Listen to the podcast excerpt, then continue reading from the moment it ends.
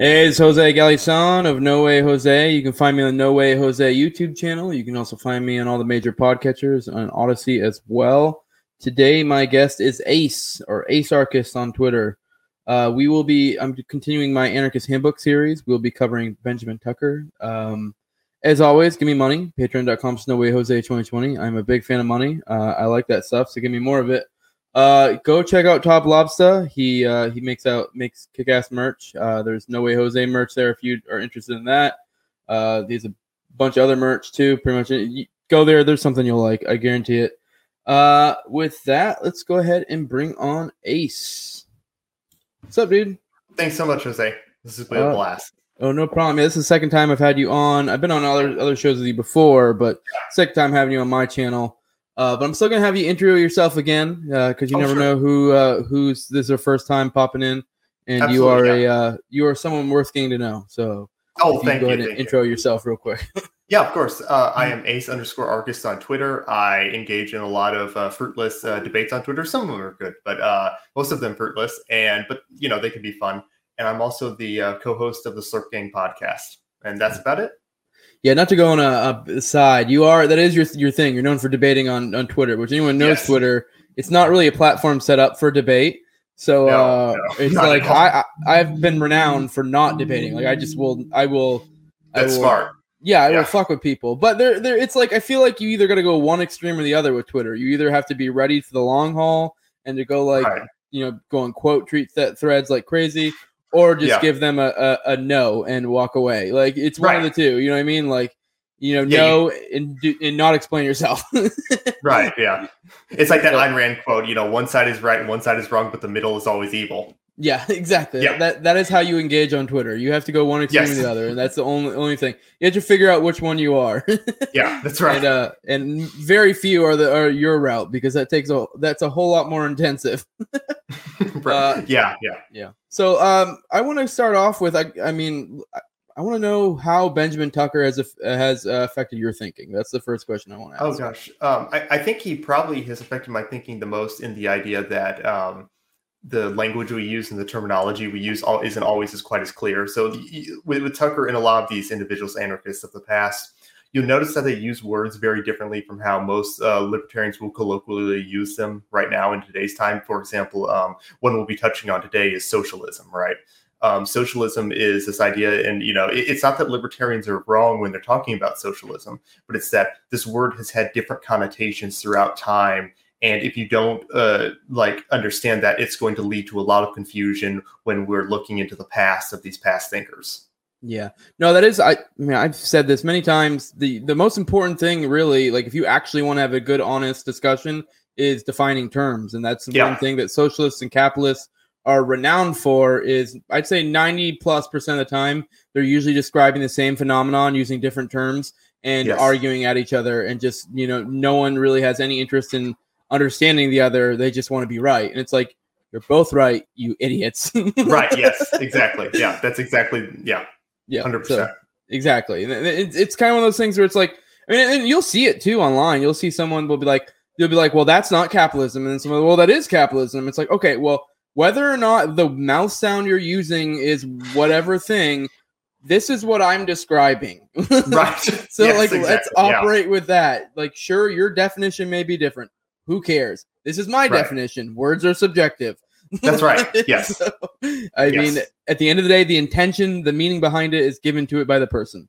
So That's right. That's why it matters to figure out what they they have to say about it. So let's move on. Uh, let's. Who the fuck is Benjamin Tucker?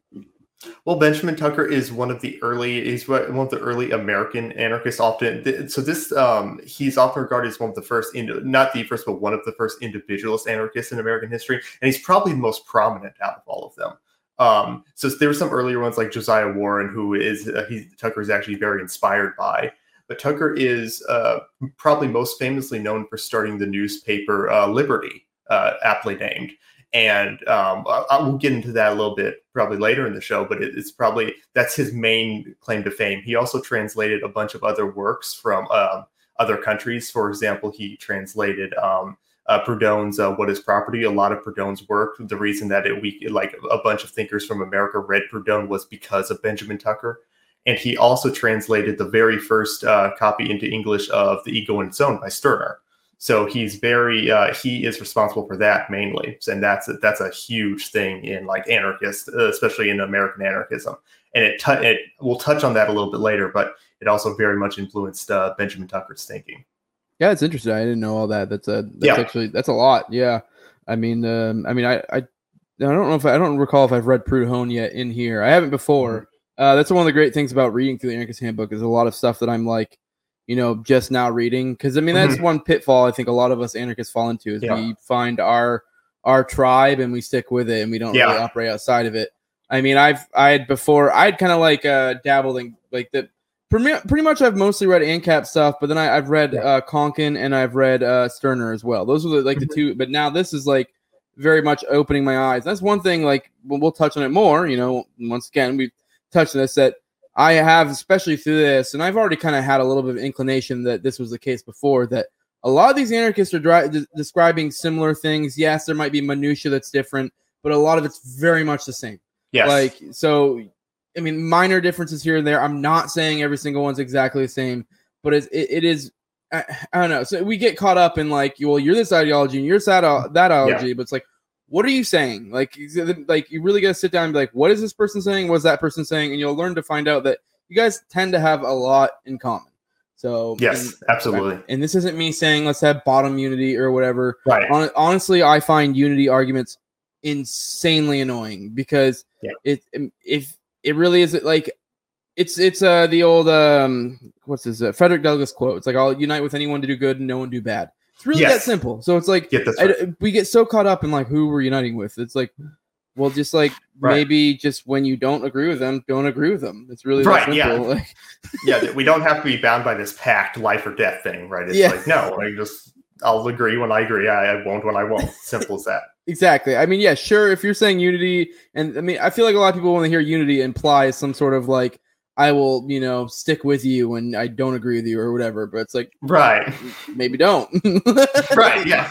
So, um, yeah. Anyways, uh, tell me a little bit about Tucker's ideology, just roughly. Like, you know, I know we said he's a socialist, sure. but uh, if we could delve into well, a little bit more. Yeah, we should. We should. I think we should define that right off the bat, right? Because um, when Tucker says he's a socialist, um, when most people think that, because I, I, I personally experience this when I've recommended people Tucker to people, is uh, they they they'll look a uh, you know, a little bio up of him, and they'll see, oh, he calls himself a socialist. I don't want to read that, you know. It, and it's like, no, no. The the thing is that socialism in, back in Tucker's time, back in like the uh, 1800s specifically.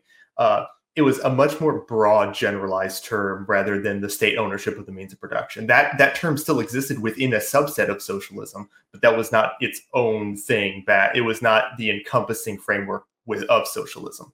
Um, socialism back then essentially just dealt with what was known as the social question and that dealt with labor. Like how should we treat um, how should we view the uh, the labor the laborer in relation to other social forces in society? And also um, socialism another um, take on socialism was also the idea that um, it was a, an anti-state take which was that socialism just meant no society peaceful civil society should be running should be in charge and not the state. So it was actually a bulwark in opposition to the state and not like how we would define it today, which was the state ownership of the means of production. Now, this did get bastardized by Marx, of course, and Tucker even takes an issue with that.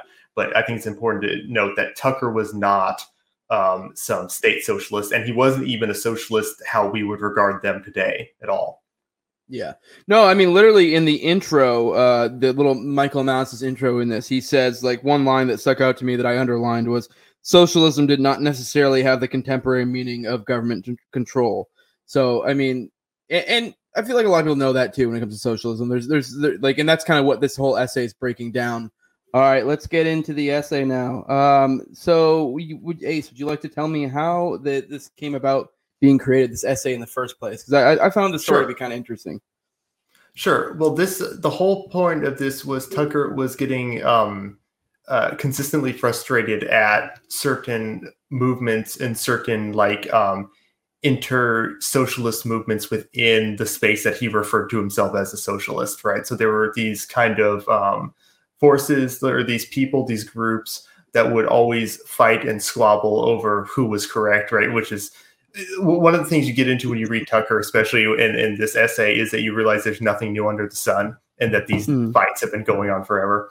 So Tucker essentially uh, made this. Uh, he made it in uh, 1886. It was published in, um, and it kind of just goes over the fact that uh, there are two main strains of, of um, socialism that he sees, mm-hmm. and there's a bunch of people in the middle who he sees as just not far enough. They're just they are just not go. They're just not where they need to be, yeah. and they're I, not. I, I would equate those within our circles as kind of like the yes. minarchy anarchy divide, uh, yes. sort of because I mean they both are tend. And I talked about this a little bit in my episode with Dave, where like you know if you're going to be a consistent minarchist, it's kind of like you got to get to the point of well we need like a one world government, and there's a lot of that goes yeah. on here that we'll get into.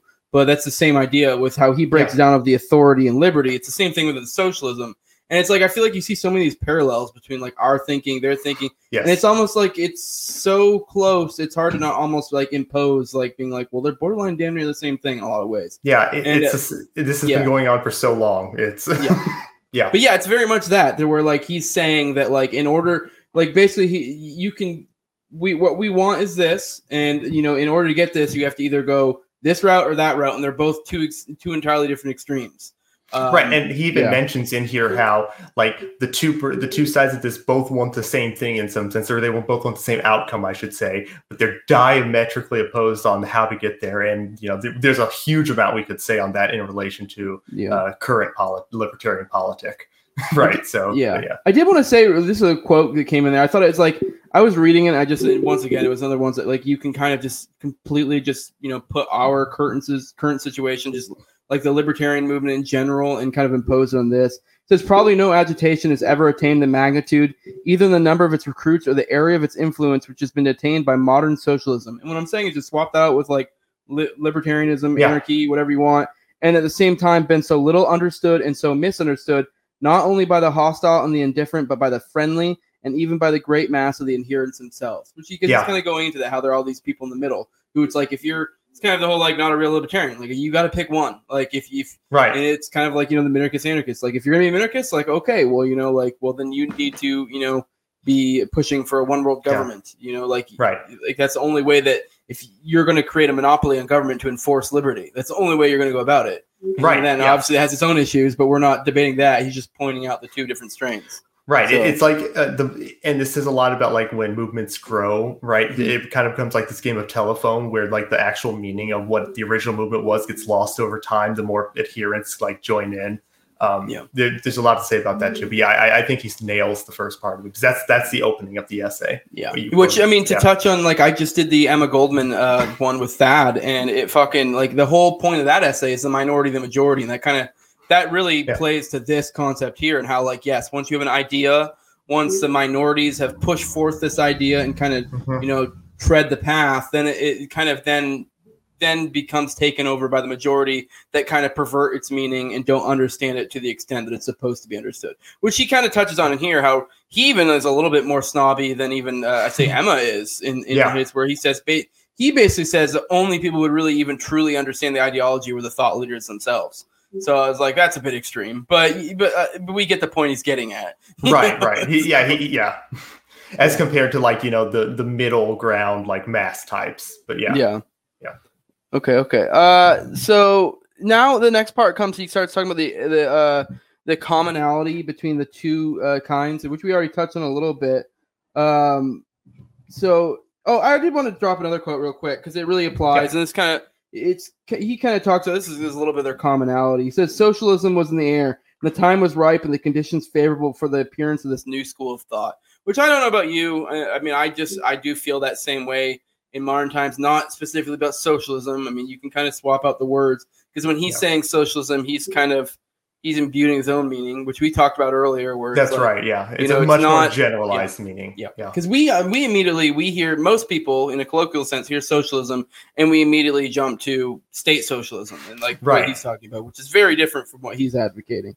So um, yeah, so I don't know if you want to touch on the commonality. You're a little bit more big brain, so this kind of comes into the economic side of things. So uh, I can kind of uh, crudely it's kind of labor theory of value and the how you know it's the you know the true value of something is by its labor. But I'll let you go. You're better at this kind of stuff than I am. So Sure. Uh, well, he's addressing the commonality, like how the time was essentially right for this idea, and how mm. like um, because this is right after the Industrial Revolution, or it's not right. I shouldn't say right after. It's hmm. after the Industrial Revolution, and this is essentially when um, there's been this fomentation of um, like labor labor conditions have dropped like or, or not, not, they've risen over time right? So it take a long if they've risen but there was in this there was a time right after the industrial revolution where they could like labor conditions were really not great. And then it uh, created this idea that you know laborers are just being un- treated very unfairly. And um, uh, tucker and many other individual anarchists would obviously say right there's an anarchist free market solution to this. Um, but it, the time was right for you know this mass movement of laborers to critique what they saw as unfair treatment by yeah. you know the powers that be.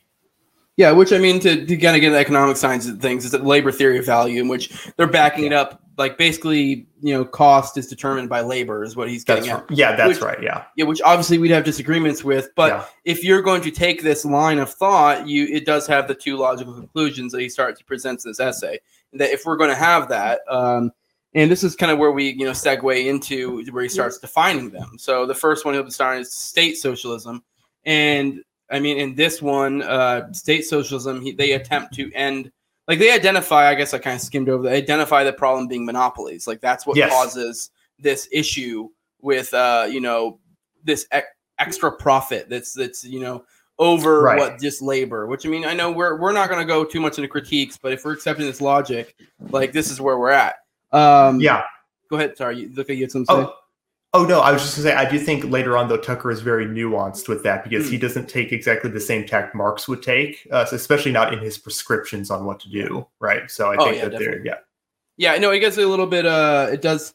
That's what I'm saying. Same with terms and what they mean. You kind of got to be careful because yeah, some of the stuff he said, it's like mean, yeah, it's not necessarily entirely Austrian economics as we would perceive no, it, no, but it's, it's, not. It's uh, there there is some stuff where you're like, okay, I can see where you're coming from there, especially yeah. coming from an Austrian perspective.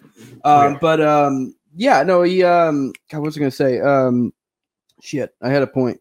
Um, fuck, oh yeah, monopolies. So with monopolies, so now we get into state socialism, and state socialism being that their method of correcting the problem is to have one monopoly, which once That's again, right. the, the minarchy anarchy divide, it's kind of it's it's pretty obvious. So I don't know if you have any thoughts on that. Yeah, it, it's. I think he nails it. Like I think Tucker and he Tucker's not the first one to come up with this, but I think this is his real claim to fame, which is his uh, the history of monopoly, and we'll get into like the four monopolies later on in the essay.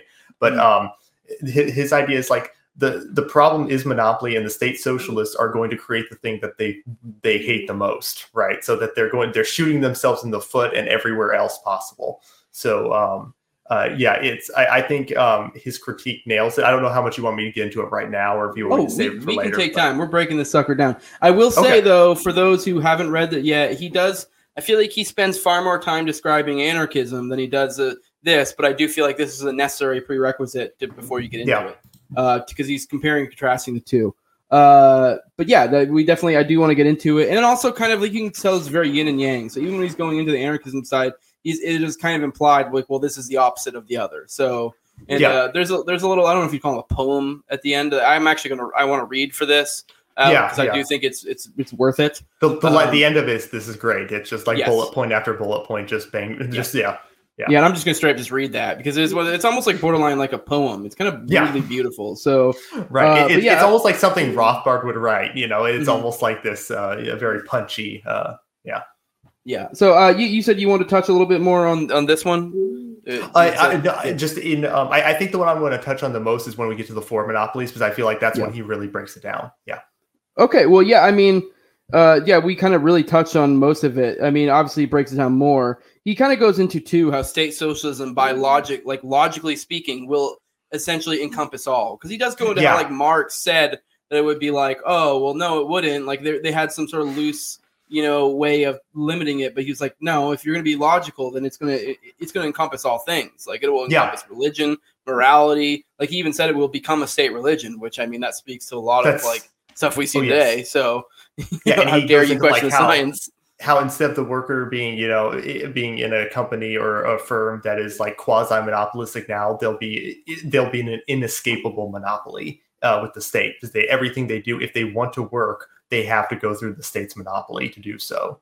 Um, and he, I, I think, you know, and this was, you know, you know, Austrians would make that point, of course, today, or, or you know, libertarians or anarchists. But it, it's just really cool that you can see, you can read this and be like, yeah, he he got it, he understood, right? He nailed it.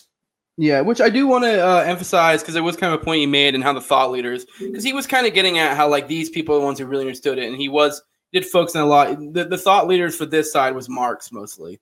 Uh, he did Yeah. uh, make some emphasis about how they were filtered through certain thinkers. Like he, you know, emphasized how socialism, uh, state socialism, was filtered through like the church. But like mostly, he's talking about this. And here we get in the part where we're talking about he's, you know, kind of talking about Warren uh, or Josiah Warren and Proudhon and Yes. how their their theories have uh, what their theories are because they were the two major thinkers in the other side, the the the Yang to Marx's Yin. That's right. So, which I mean, he even talks about too how it's well known that Marx got a lot of his economic principles from Proudhon. So, Yeah. yeah. Uh, but even then, he did then concede that like he made it a unique enough of its own that's not really like an issue. It wasn't like he like ripped him off necessarily. So, yeah, yeah. no such thing as original idea. Uh, but yeah, right. let's go ahead and get into anarchism, which t- he in this is kind of talks about how um, this is exact opposite. Like now, instead of you know creating one monopoly, we'll just we, it's anarchy. So essentially, you know, us being you know Austrians, we know that you know as you loosen up the market, it lowers prices. It you know That's right. so if you have a labor theory of value, I mean that's the best way to get it closest to the the labor, you know, Yeah. the cost, if you will. Even though I know that that gets screwy for us, but that's Right, the best right. way to get it closest to it from that perspective. So I don't know if you Yeah, so anything to add to Tuck- Tucker's whole thing was like uh, socialist ends, and but mm, I, we preface this in the beginning, but you know, socialism is a very much broader context back then. But socialism through free market means essentially was his idea. Because and you know he bring you know even if you know we me and you we would disagree with like the labor theory of value, but the his prescriptions for how to fix things are spot on in my opinion. Like I think he just nails it. Um, because he's saying that ultimately uh, it, it's the state's monopoly that essentially causes this problem this problem of like the laborer being you know because in some sense you know there, there's, there's truth to this because it, because we do not live in a free market um, the restrictive amount of um, lay the restrictive amount of um, businesses that there are through like regulatory capture and things like that make it so that labor the uh, the laborers' wages are going to be artificially lower because there's less people compete, less businesses competing for those wages, right? Yeah. And there's a much larger labor market, meaning that the, the larger labor market is going to drive the wage price down. But the uh, small amount of firms and businesses allowed within this captive market is going to make it so that the labor, um, sorry, the wage rates are lower. And I think that's a very good point. Like whether you agree with the labor theory of value or not. Yeah. Well, another thing too that I thought was really interesting is how uh, he pointed out how Marx was flawed in his his like his um, distinguishing of capital and product, or, or Yes. capital and product? Uh, yeah, it's capital and yes. product. Yeah, Yeah. which he kind of is like those are interchangeable. Like you know, one thing becomes capital. You know, you can move it from one hand to the other, and it becomes and you have capital now it's product. creating capital right Yes. so you have these like a product could be a piece of capital too so they're not there's these things that they go it, they're not definite like platonic different states or whatever Yeah. you know because Yeah. that's that's like the I feel like that's the uh, cop out for the the state Yes. socialists where they'll they'll be like that's their way of getting out of this like uh, reductio ad absurdum of everything Yeah. becomes the government. They're like whoa whoa whoa whoa like you know you can keep your your uh your your product but not the capital like or, or, Right, or it's- whatever you know what I mean like so it's like but where where are we drawing these lines like at what right point? yeah the, uh, eventually when you break it down far enough you understand that it, they're just things being plugged into other things and that's all that is that's all there is really like in in production and it's Yeah. capital is a part of that system or Which process I think he, how he puts it is he says the only difference is social use, which can change from person to person, or even Yeah. the same person from you know situation to situation. So That's right. it's, it it makes no sense to distinguish. Like, are you going to be like, well, you can have it now as you use it this way? Oh, use it for a different purpose, give it back.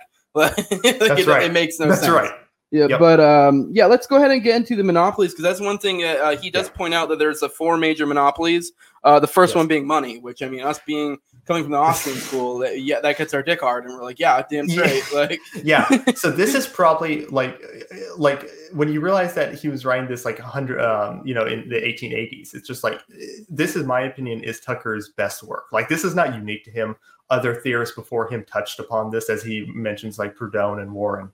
But he, in my opinion, he encapsulates it better than they do. Um, so he talks about money, right? So the four major monopolies which hurt the common man, which is like the, which is what the socialists of you know yesteryear were fighting for.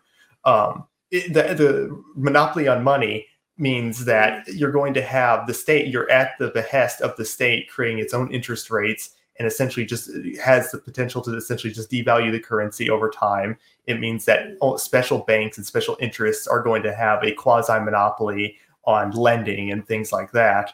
And it's going to lead to di- distortions in the market that mm-hmm. we won't see for maybe you know years you know things that are just not apparent to most people like uh, who see you know only the um, only the first layer of state intervention.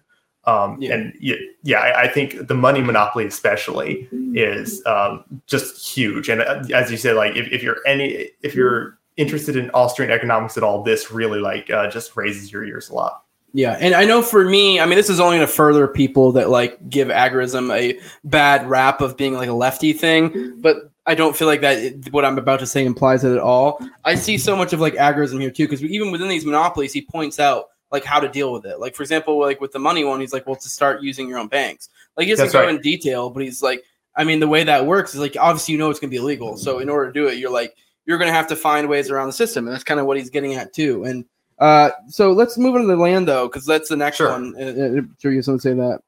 Oh yeah. So um, he's talking about so in the, in the land monopoly, he's talking about how the state uh, essentially grants these land, land titles that are not based on occupancy and use. So um, Tucker's view of justified property was that a person had to justifiably homestead the property by occupying and using it. Now this is um, a mutual thing, and it's it's I, have to touch on this because it, um, most people will say that um, you know he thought that rent should be. There's this thing where people think Tucker was against like rent, right? And because that's a common mutualist thing. Mm-hmm. Um, he was not against rent from a prescriptive sense. He was he he thought people had a right to rent land, but just that he thought that in an anarchist society without state granted land titles, there would be more affordable homes and more um, easily available land to homestead without the state, so that rent would de, de facto go down rather than a de jure ban on rent. Um, but, but, but yes, I, I, I, I, completely agree with them. um, so basically, on his land monopoly, he's talking about like state granted privilege titles. So often, what the state would do, and you de- definitely see this carried over from like um, feudalism, where the state would uh, conquer a piece of land, they would uh, like um, uh, keep it captive essentially, and then they would sell it off to certain in- interests. Like certain um, companies would essentially get the land. They would sell land that was never homesteaded previously, right? But they would keep it captive and not allow people to homestead it. So that's hmm. really what he's talking about by uh, monopoly on land titles and things like that, especially specifically privileged land titles that do not involve any sort of homesteading.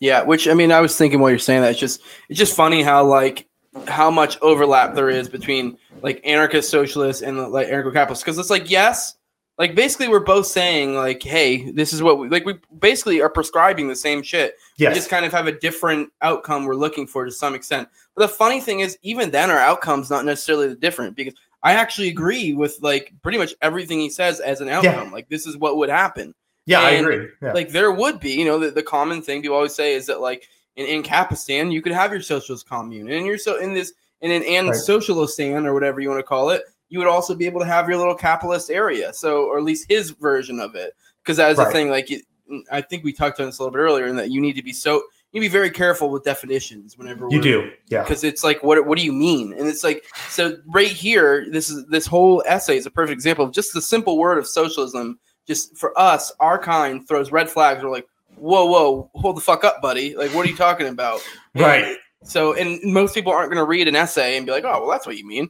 Like, and they're not going to give you the good faith of being like, oh, well, that. But it's kind of like you need to be a little bit smarter. It's kind of like the uh, the bell curve thing. Like, you know, yeah. the, like the, the midwits will just immediately assume, but like, you know what I mean? Like, you got the dummies and the geniuses on the other side. It's the same idea, right. you know? Yeah. So, uh, let's get into the tariff monopoly. yeah. See what you got for that one. So the tariff monopoly, he's specifically talking about how uh, it, it, it, this hurts laborers by um, or, or consumers in general by putting a tariff or a tax on goods from another country. right? So to make uh, to make um, the capital goods in your country more um, uh, more alluring to people for people to buy because if there's an artificial charge on goods from other countries. And he says this hurts, uh, this obviously hurts laborers because obviously the products that they're making are being taxed, um, they're going to have to pay more for the products that they're going to consume, essentially. And I, and you know, if you're an Austrian specifically, that definitely, you know, will obviously, uh, you should agree with that. Oh yeah, no, definitely. Uh, just once again touches on everything we, we've said before. The last one is patents, which uh, this is yes. even for our kind is where it gets. He dicey. is Tucker is the one of the best things about Tucker is that he nailed the IP issue uh, like more than hundred years ago. Um, yeah. So the idea that uh, I could go into a whole rant about IP, but he, he's talking about like Do it. the idea that you could, the idea that you can own a, a concept or an idea is like the that's the ultimate form of state privilege, right? Because you have to understand that if you make something, right? If I make um, if I write down something on a piece of paper, I have I own that paper and I own what I wrote down in some sense, but I don't own a copy of what I wrote down, right? Because that that came from someone else's mind, which they own, and that came even if it's the same thing, the idea that you get to claim ownership over that would imply that you could claim ownership over other people's very minds and the contents of their minds.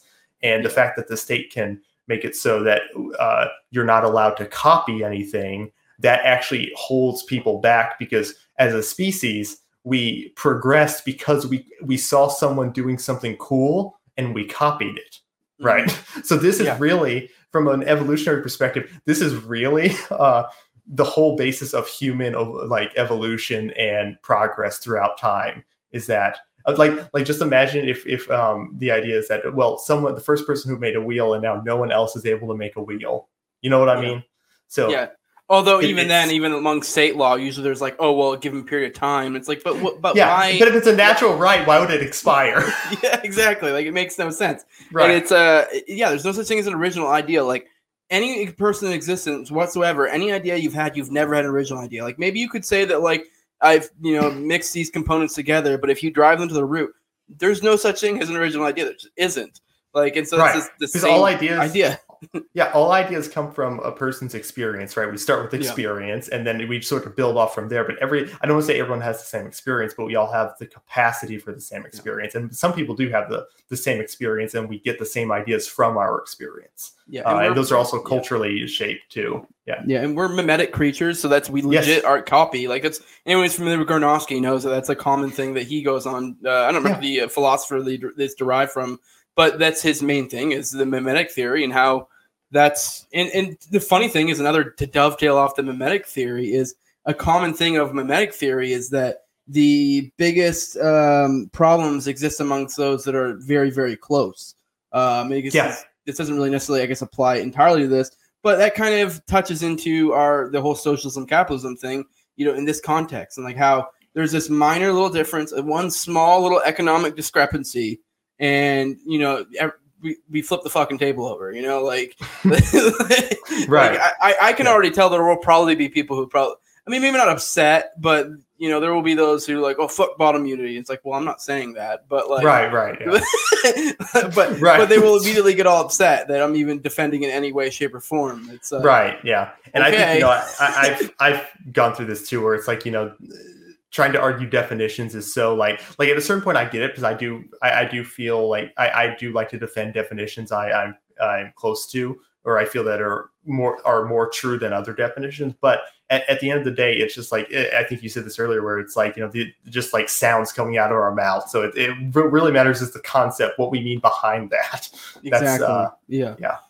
Which I do understand the usefulness of protecting certain words because it's like it's a daily use thing, and now it's like it's easier if you can set within the social norms of this means that. It makes yeah. it easier to express ideas. So if right. you have these loose gray words, but in a day, if you're in a situation where someone is, you guys are ha- at odds because of a definition, like you shouldn't let sounds or symbols become a barrier of understanding. You That's know, right. Like, it makes yeah. no sense if right. you think about it.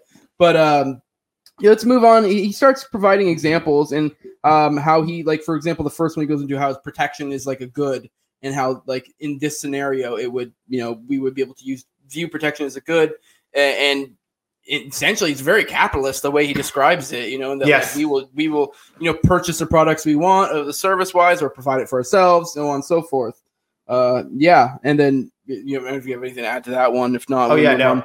Uh, this is what I always laugh at when uh, people try to claim that you know that Tucker was like this far left wing, like almost commie. I've had I've had communists try to say that Tucker was like quasi communist, and I, I think that's just insane. Tucker was uh, Tucker supported. You know, he's not using the same language Rothbard would use, but he's essentially talking about private defense firms and stuff like that or Mhm. products. Um, you know, just buying products off the market. So uh, no, he was uh, um, Tucker was very. Um, Tucker and Rothbard probably agree on 95% of things. Uh, realistically, it's it's really close. Um, but yeah, he he's very like I, I love just when he's good breaking it down because it does sound like something you would read from Rothbard. It sounds like yeah, we would just have an open free market where we would buy for goods or services, or we could pr- provide them for ourselves. And you know, I, I think right there he's essentially alluding to like something like mutual aid and things like that, or just self sufficiency. Um, yeah, Yeah, no, a lot of this does read just like almost if borderline if Rothbard was like, you know what, I'm gonna write some shit for some lefties, and uh, it's gonna be the same thing, but I'm gonna I'm gonna fail around the edges a little bit just to make Yeah. it you know amenable for them. Yeah. right, right. and uh, then one of the next things he goes into, I thought was really interesting. He goes into how uh, the best way, one of the most effective methods methods of compl- accomplishing their purposes that was quoted there would be like tax resistance. Which I mean, which I mean, he was saying like an organized one, but even on an individual level, which I'm sure Tucker would agree with, it's. Yeah. Um, I mean, that's that's kind of in a lot of sense. You know, to go back to agorism, that's what agorism is, and even people who aren't like strictly agorists do agree that like that is the root of the issue and most of them do agree at some point we got to be like well we're not paying the shit like Right, Yeah. exactly. Yeah, yeah There's a lot you can get from Tucker if if you're just on the anarchist spectrum anywhere, really, and I, I Yeah. that's what I really like about him. Yeah, he does get interesting where i thought it was weird he starts getting into religion and he's kind Yeah. of saying that they they being the socialists uh, kind of are against religion. But i do think you have to view this in the context of that he is saying specifically in the context of the thought leaders. So and uh, maybe he's saying i think what he's implying is like if you take these these um, principles to their furthest conclusion type deal um, which i guess i can kind of see that. I mean me being I- atheist I, I can understand where he's coming from but but he also goes into how but at the same time they're not saying we want to make you be non-religious or whatever so i don't know if you have any thoughts on that one yeah. I, think he's also talking about like the idea of um, the state enforcement of religion too. Here, Yeah, Mhm. I, I think he's talking about what you're saying too, but he's also talking about like how in this with the the state socialists, right, and they kind of um, uh, would promulgate this like religion or a certain type of religion. And he's reaffirming that the anarchists believe that you have the right to believe or deny a belief at your will, right? Yeah. Um, th- that that's his ultimate point. But yeah, uh, I, I, that that part is kind of like the part that sticks out in the essay the most, which is kind of just you know it's Yeah. there, but it's you know I, I think the rest of the essay is probably a bit better. I you know, I, but at the same time, I, I do just to, to sit on this for a minute. I do think. I mean, I'm I'm the atheist, so most people know I'm getting getting. it. I do think if you do apply a lot of these principles, they do take it there, especially what he's saying from his perspective of we need to, you know, like if in a sense it's kind of the whole like uh you know no no gods no masters type thing which Right. I mean, I'm not even necessarily saying this as an argument against religion. I'm saying it from his perspective, for his logic, and he's, Yeah. his whole thing is that it needs to be one or the other, and he's kind of juxtaposing it against state and or um, state socialism, which State he even said that it would have its own state religion. And to the Yeah. this being the opposing one, essentially, he would say there would be. I mean, you would be allowed to have religion, but to apply these principles to their furthest degree, you would have none. Which I can kind, I get where he's coming from, and I think it actually kind of makes sense. He doesn't really delve into it deep and deeper. It's like yeah, it's one kind of just there and so- yeah, just kind of there and gone. Yeah. But yeah, it's um yeah no th- yeah I, I completely agree. He's just, he's like with state socialism, right? The state socialism would also have to control the the church and the schools, right? Mhm. That that's uh the whole point of state socialism, which is you, they would control these things. So you would have a monopolistic uh, interpretation of both those things, both cultural and uh, religious. So by definition, you would have a monopoly on religion in a socialist state socialist um, framework as he's describing it. Yeah. Uh, um, now let's get on. He starts talking about like competition and all these different things. Uh, one line that I think it's like it's once again the the the blurring the lines between capitalists and socialists. Competition everywhere and always is what he says. Which I mean, how can we not get into that? And I do think it's kind of cool how he then applies it to moral competition. Which I mean, coming from I've talked about egoism before. I did an episode mm-hmm. on Stirner with Magnus. Um, that basically is kind of what egoism is moral competition. It's like you have your own morals, I have my own morals, and we kind of even then he applies it even to moral codes and how they would compete amongst each other. And it's to some extent, it's like the best man wins, which I mean, I do. I have always thought it was very weird how our kind, a lot of them are very against that, but it's like, well, why do you not apply these to other things? Like, I mean, no one's saying you have to have this, but they get. I know a lot of our kind get very set on like, well, this is objective morality or this is objective this, and it's like, well, wouldn't it just make more sense to have a competition of ideals? yeah. As a, as a little side note, it's funny because um, uh, when he had his paper Liberty, right? That was his newspaper. And uh, to go back to my point where like, there's nothing new under the sun here, especially when you're reading Tucker, is that um, the big debate, and this lasted for a very long time in his paper because there'd be editorials, right? Like different. So uh, what Tucker did, what the New Liberty newspaper was, was it was Liberty Twitter before the internet or Twitter. So you had all these different anarchists writing like little pieces for it and critiquing the other anarchists and saying that they were bullshit, like the from the previous uh, paper. So so you had uh, and one of the big disagreements uh, during this time was of egoism or natural law. And it was like just like one there would just be critique after critique of one or the other. And it, it was like it, it's the same thing that's going on still today in the movement. And um, as a side note with um, i don't know if you know this but um, uh, tucker abandoned the natural rights view and later became an egoist because he was inspired by stirner uh, later in his life. Yeah. Well, i agree with him. Yeah. Yeah, yeah. Uh, yeah. But yeah, and then he he starts going to more like competition. He goes into education competition, and then he kind of also applies it to marriage and how like government wouldn't be in marriage. So if you decided one day I don't want to be this woman, you don't have a government contract holding you to it. I mean, maybe you would have some sort of like I mean, I almost said social contract, but I mean, it would be a you know a non-binding like verbal thing between right. you. I mean, I know we could probably say you could set up some sort of thing, although. I mean, I'm not super good with contract law. I feel you like could attach money. You could attach some yeah. money to it or something yeah. for damages. I, I don't know. Yeah, I, which I mean, that's it is one of those things. Is like why I mean, look at people when it comes to marriage and how much people's lives get fucked up over that. Mm-hmm. Which I mean, I, I, get too. In another sense, people get like caught up in like, well, you know, like there can be issues if you know if someone doesn't want to like doesn't want to take care of their own or whatever. But there there are ways to solve those problems, and yeah, I mean, we're not going to go too deep into theory with that because that's a I mean, that's shit. a whole nother. Yeah. yeah. Um, I did once again, and this kind of was something he touched on at the beginning and he kind of start goes into he says i will simply call attention to the fact that it is an ideal utterly inconsistent with that of those communists who falsely uh, call themselves anarchists while at the same time advocating a regime of archism fully as despotic as that of the state socialists themselves and that kind of touches on the point you had at the beginning how you have these people in the middle who don't really even understand shit which i mean we yeah. touched on the bell curve those are the fucking midwits like yeah those are the people don't really understand anything they're just they I know they kind of vaguely had some concepts. Not everyone's the the thinking man like me or you are. Like not that I'm some genius.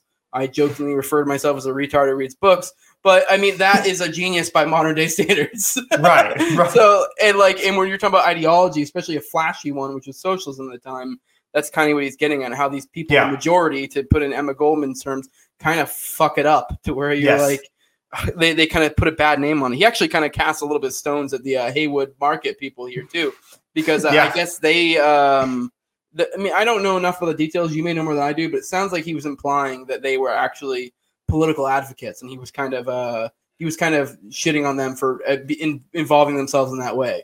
So yeah, yeah, I, I, don't I don't think Tucker endorsed the the Haymarket affair at all.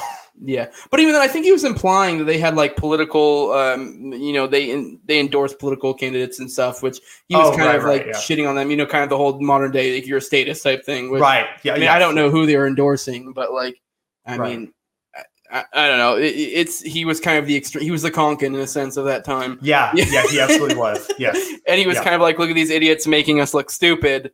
Although I think he does actually kind of concede a little bit that like, hey, the way they way they went out in a sense kind of sort yeah. of cast a good light. But um, and, and also yeah. talking about the um, also talking about the um, communist thing. Tucker was a, a just anti-communist through and through. Like Mhm. he despised them. Uh, so I think that's also something important to know. Just uh, and also just because someone calls themselves a socialist, you shouldn't always think that they're just some like you know tanky or something. You know what I mean? Yeah. So Yeah. Yeah. One quote I wanted to read, and I, I guess I'll give you a chance to riff off it, and then I want to read the after that. I want to read the Ernest Lesigne. I call it a blurb. I don't even know what you would call it. It's borderline a poem, whatever. yeah, I want to read that, and then we'll have like final thoughts at that point.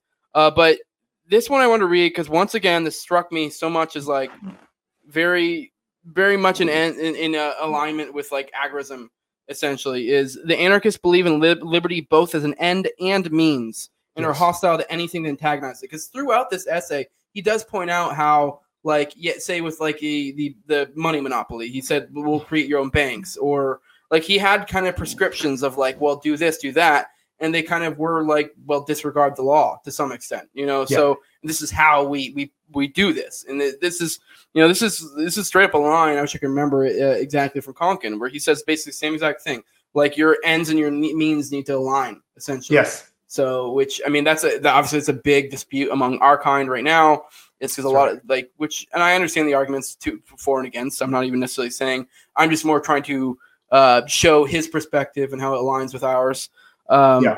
But yeah, I don't know if you have anything to add on that one before I read the uh, the poem or whatever. no, yeah. I, I mean, I, I think that I think that's right in general, right? This is like if, if you if you sacrifice your means, the end goal will, in some sense, almost um, not be as fruitful, right? Yeah. Or it'll feel like cheap in some way, or it might, uh, or it might not even turn out the way that you wanted it to because you avoided those means to get there. It might turn out completely differently than you uh, maybe intentioned.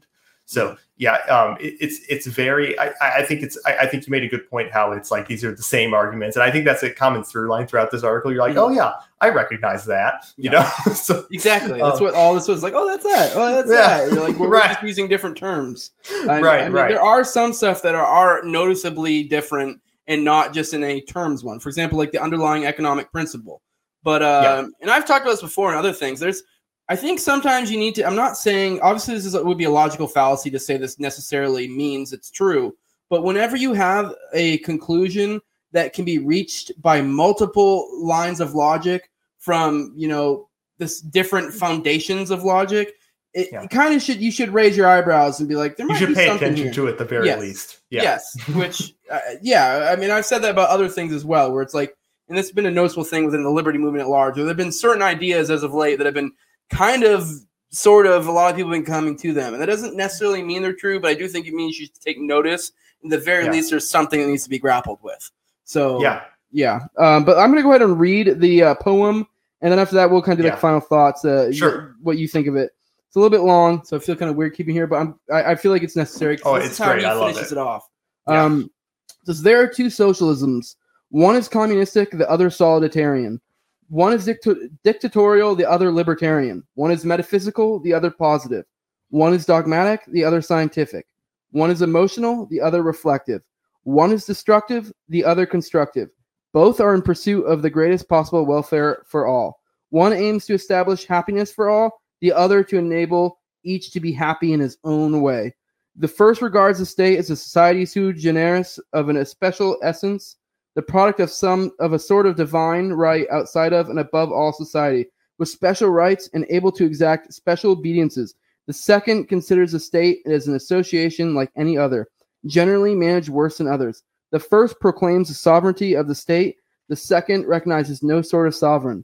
One wishes all monopolies to be held by the state, the other wishes the abolition of all monopolies. One wishes the governed class to become the governing class, the other wishes the disappearance of classes. Both declare that the existing state of things cannot last. The first considers revolutions as the indispensable agent of evolutions. The second teaches that repression alone turns evolutions into revolution. The first has faith in a cataclysm. The second knows that social progress will result from the free play of individual efforts. Both understand that we are entering upon a new historic phase. One wishes that there should be none but proletaires. The other wishes that there w- should be no more proletaires. The first wishes to take everything from everybody. The second wishes to leave each in possession of its own. The one wishes to expropriate everybody. The other wishes everybody to be proprietor. The first says, do as the government wishes. The second says, do as you wish yourself.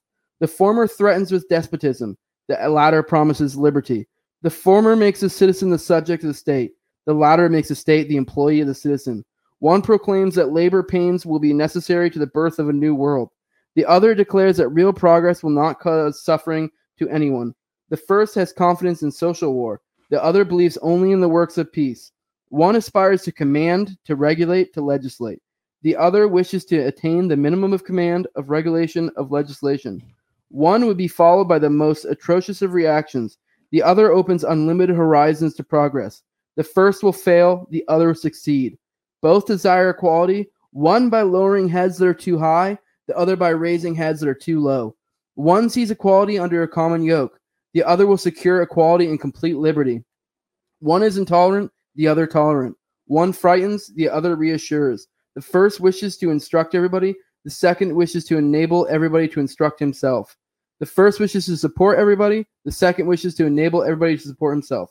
One says the land to the state, the mind to the state, the tool to the state, the product to the state. The other says the land to the cultivator, the mind to the miner, the tool to the laborer, the product to the producer.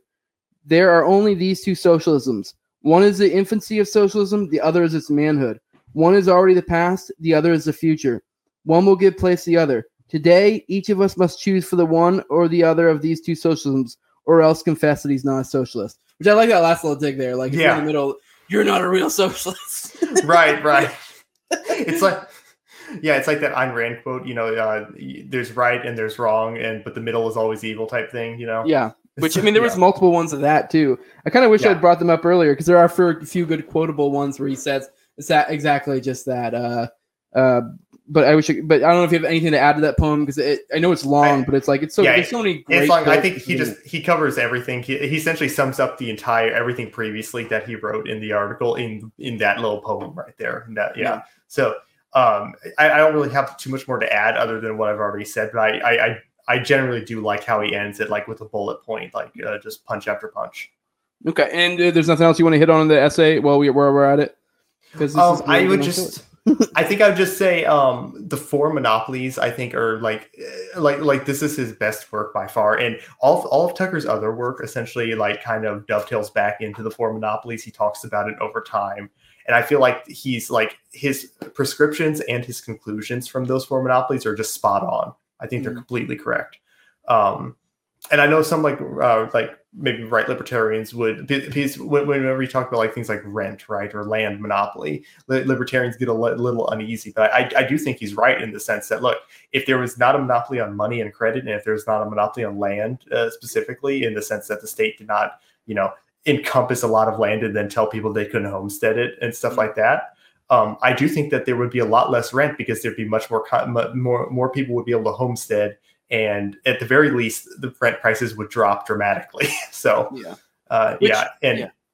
Go ahead. go ahead Right, my bad. I was going to touch on too because I was just kind of thinking while I was reading that too. Is a common trope of the left is like the egalitarianism, and I Mhm. do find it funny that like he is actually still maintaining that perspective to some extent, to where Yeah. the goal is sort of egalitarianism, e- equity, but he understands the best way to achieve that is through this, which is kind of funny because I mean, the it's kind of the uh, I've talked to him before with like people always talk about principled or pragmatic, and I'm like well, they're kind of one and the same. You know, generally pragmatic is just some nonsense people say when they want to do some shit that's not principled. right exactly And, yeah. that's the same thing with egalitarianism, where people will say egalitarianism, but it's like, yeah, but the end result is the of what you're prescribing to get your egalitarianism yeah is not egalitarianism. Like- if you want egalitarianism, the best way is through anarchy. Like even Yes. through our in, in Capistan, like as you know, uh, us being like ANCAPs or you know, marketing anarchists. I know you like to go by. Mhm. I'm more agorist, whatever. Just very similar.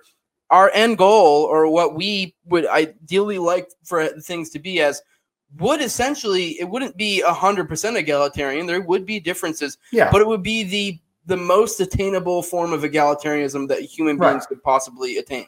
And, and we're yeah and we're egalitarians in the sense that we think that each person is their own sovereign right so like you could say that we're egalitarians in that sense um and, and with tucker and you know a lot of like the left market anarchists too uh, that they talk about and the individualist anarchists certainly which is that this their whole thing is that uh um a free market will lead to more people having getting closer to that ideal of egalitarianism, as you were just saying. So, um, uh, and you're just saying right, it's popular to like kind of like crap on egalitarianism, and I'm not going to take a, uh, I'm not going to you know get into that now, but I'm certainly going to say that you know um, uh, there were thinkers who kind of thought differently, but they still had the same means as you do. Uh, mm So I, I, feel like um, uh, not that not that people who like uh, are against egalitarianism are wrong, but I, I, I definitely think that um, we, you should take people should take a look at some of the other thinkers who thought differently but still had the same means as you, because I think there's something there. Yeah, for sure. Uh, with that, you want to go and drop your plugs, and uh, I really oh, sure. appreciate you coming. This is, this oh, thank you, uh, thank you so much mm-hmm. uh, for inviting me on. Yeah, uh, yeah. you can find me. Do you want to say real quick? Sorry, I didn't mean to fuck you up. Yeah, but, no, no, no, go ahead. But uh, I, you were one of the first names when I realized I want to do this that came to mind. So because I, oh, knew, because I, I, knew for you, you're, you're you're a Tucker fan, you're a Spooner yeah. fan, so I was like one of those.